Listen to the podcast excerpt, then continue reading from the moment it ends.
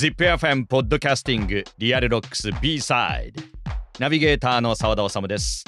この番組は ZIPFM 唯一の洋楽ロック専門番組リアルロックスをナビゲートする私澤田治がオンエアでは言い切れない伝えきれないことや音楽の話題などをお届けするポッドキャスティングです。今回は第3回。特集するのは前回前々回と同じくフジロックフェスティバルです。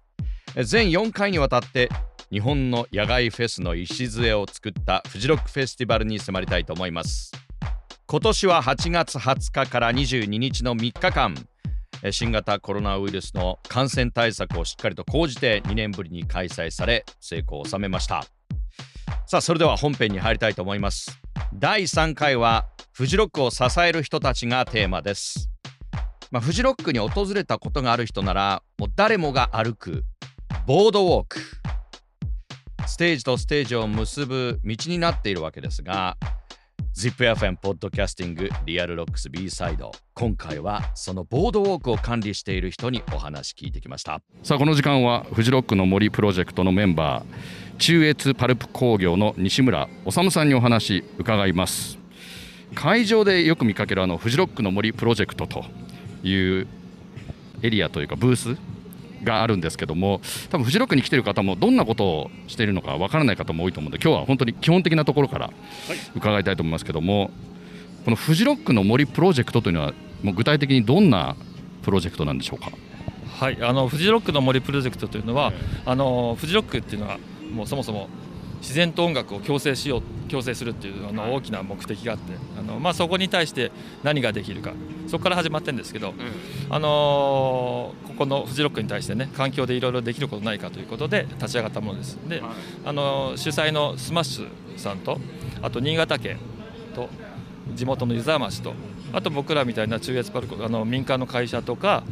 あ地元の会社とかあるいは観光協会地元の観光協会とか町内会みたいなそういったあのステークホルダーの人たちがメンバーになって運営してます。でどんなことしてるかというと、うん、まあ、その自然に対して何ができるか強制何が強制できるかって活動のざっくり言うと一つは会場来られると分かるんですけどあの木道があると思うんです。移動するための木道が。ボードウォークです、はい、そのボードウォークのメンテナンス掛け替えとかそんなこともしてますあの整備ですね、えー、それが一つです。あともう一つがあまりはあの知られてないんですけどあのフジロックペーパーというのを作ってます。フジロックペーパー？はい。フジロックペーパーとは何ぞやですね。何ぞやですね、フジロックペーパーというのはあの地元この内部この会場近くの人工林から出る出る間伐材あの、あの間伐材を静止原料として紙の原料として中越パルプ工業が引き取ってあの工場で紙にします、でその紙にしたものをフジロックペーパーとして今度売るんですけどその時に寄付金をちょっと乗っけてます。普通の紙紙代金のほかに。で寄付金をつけて売って寄付金売上の中で寄付金をちょっとお預かりしてます。そのお預かりした寄付金を今度森に還元してまた森の整備に還元還元してあげることによって森の循環を図ってます。この近くのあの地元近くの森の、えー、循環を図ってますでまあ紙はどんなとこ使ってるかって主に言うとフジロックであのフリーペーパーフェスエコっていうのがあるんですけど今年ちょっとなかったんですけどね、こんな事情で。毎年あって、まあ、それが主に使われてるんですけどその他にあと湯沢町の観光パンフレットとかねあとその他民間の人でも使いたい人が使えるんですけど主にやっぱりそのフェスエコなんかにがたくさん出ていくんでそこで使われてますね。い。や正直ボードウォークのプロジェクトかと思ったんですけどそっちの方が結構シェアが大きそうな。ね、やっぱり分かりやすいしボードウォークはあの年にこの開催の前の前と後にあのボードウォークキャンプっていうのを開催してて皆さんでこう一緒にメンテナンスすることもできるしその時まあねあのキャンプもできるしね、うん、楽しくできるんでね。まあその方が有名かなとは思うけど。いつぐらいにやってるんですかボードキャンプ？ボードキャンプはねえーと梅雨明け後ぐらいとかあとこれ終わった後秋とかにやってて、まあ、それは詳しくはあのフジロックの森プロジェクトのホームページで告知が出ると思いますんで見ていただければと思います。割とねそんなに厳しいことしないで 楽しみながらだから無理しないでって感じでやってるんで、えー、あのまあ面白いかと思いますよ。あのボードウォーク歩いてると何ですかいろんなメッセージとか書かれてます、うん、あれもそのボードキャンプとかでそうですね。ボードキャンプに来た時にあのメッセージ入れるのにちょっとまたちょっと特別特にちょっとだけお金をいただくんですけど、でまあ書き書くことができてボードを置く時もできるしあと通常だと、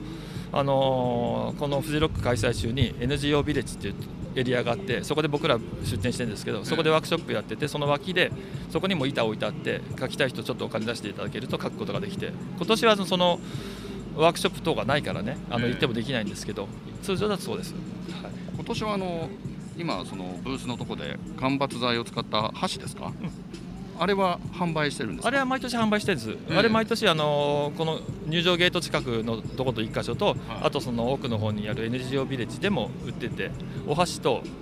今年はお箸、間伐材からできたお箸と、あとボードウォーク、いらなくなったボードウォーク、古くなったボードウォークを利用したキーホルダーを売ってます。ちなみにボードウォークってどれぐらい耐久性があるんですかあれって1枚。それを僕に聞いてもね、1年やそこじゃないでいや、すねもうもっと持ちます、えあのだいぶ持つとは思います、僕、他にも中立パルプでね、尾瀬の木道っていう、尾瀬での木道を使ったことあるんですけど、ええもう紙にしてるんですけど、は多分10年以上持ってると思いますけどね、あの意外とね、外はあの腐ってる感じにする見えるけど、え中は綺麗だったりするんですよ。い雪にも耐え。はい10年。そう。ただまあここのと尾瀬のと同じ厚さかかというとそうじゃないから、ええ。まあ一概には言えませんけどね。はい。ちなみにフジロック以外ではあフジロックの開催中以外あのボードウォークっていうのは利用されてるんですかあれは、うん。あのー観光資源としてね、あうん。のそういってあのフジロック以外でもね、いつでも通れるようにっていうふうにのつもりでやってるはずです。じゃあもうい。つでも使え使えるが通れるわけですねまあはずですね、ええ。はい、だからあのこ開催期間中はちょっと通れない道、ちょっと塞いでる道もあるんですけど、ええ。まあ、実はそこがバードウォッチにうができたりとかね、そんななってるんで、まああのー問い合わせて来ていただければ、きっと面白いかと思いますよ。はい、でまあ今年のフジロック、まあ、特別なフジロックになると思うんですけど何か印象残ってることとか西村さんありますか？そうですね、やっぱり、あのーこんな時期でね、果たして開催していいのかどうかだったと思うし、僕自身も参加していいのかね、どうかって、かなり迷って、今でも迷いながら来てたんですけど、まあ、その中で来てよかったなって思えるのは、まあ、自分の目で見て、確かに人は少ないなと。思う、あのいつもの半分以下だなっていうのは見見てて分かるし、まあ、それでも多くは見えるでしょうけどね、少ないなとは思いますよ。で何よりもあのステージ見てると誰も声上げてないんですよ。あの僕多分暴徒化するんじゃないかなと心配してたけど全然ないんですよ。でステージ前はあの秒が打ってあってあのソーシャルディスタンス取るようにこう合わせてあの離れててくださいって、まあ、それが十分じゃないっていう人もいるかもしれないけど少なくとも守られててでどんなにあの気持ちが盛り上がってもみんな手拍子でしかね手でしかあの表現してないんですよ。声出さないんですよ。それはちょっと考えられなくてだ皆さん本当にフジロック愛してんだなでそれを守ってんだなというのを考えるとちょっとあの本当にうるうるする感じ。それは自分の目で確かめれたのが良かったなとは思いますけどね。き心配してたんだけどね。だってこんなとこ来る人たちがさ言うこと聞くやつばっかしじゃないだろうと思ってたからさそれはね中では暴徒化するんじゃないの？って勝手なことするんじゃないの？と思ったけどさお酒も売ってないしさお酒も持ち込まないしさ実際に持ち込んでる話ほとんど聞かないしね。あのよく守ってんなと思うよ。でこの暑さでもマスクしてますしね。してる本当してる。あのしてない人はめったに見かけない、うんまあ、た食べ食べてる途中だとしてない人いるけど、え頭からしてない人っていうのは僕多分見てない今のところ、最後になりますが西村さん。今後フジロックどんなフジロックになったらいいと思ってますか？想定外だね。なんフジロックねそうか。あのやっぱりちょっと心配してるのがこういった機会にさ例えば YouTube でも配信してたりとかさあのあり方が変わってったりするとさフジロックって今までやっぱりこうフジロックだけを楽しみに1年間暮らしてるような人たちがいっぱいいたと思うんだよね。だからそういった人たちが離れていかなきゃいいなとは思う。離れていかないと思うだろうかもしれないけどやっぱり変わっていった時に体験しなくてもいいやっていうような人が出てくると嫌だなと思う。あの今の今いる人たちはあのよく分かってくれてる人だろうけどだんだん世代変わってくると今までは世代受け継いできてさね。あの独身の頃から来てて子供できたら子供連れて行くんだみたいな感じでさ連れてきてる人もいるしさその子は、まあ、また来るんじゃないかなと思うけどなんかそれが途絶えなきゃいいなとは思うけど分かんないねなんか時代とともにこのライブの在り方も変わっていっちゃうかもしれないからただ関係者の人は本当によく努力されてると思いますよ。ですね。ありがとうございます。はいことでこの時間はフジロックの森プロジェクトのメンバー中越パルプ工業の西村治さんにお話を伺いました。ありがとうございました。ありがとうございました。ZIPFM Podcasting Real Rocks B-Side フジロックの森プロジェクトのメンバーで中越パルプ工業株式会社の西村治さんのお話を伺いました、えー、ボードウォークのお話そして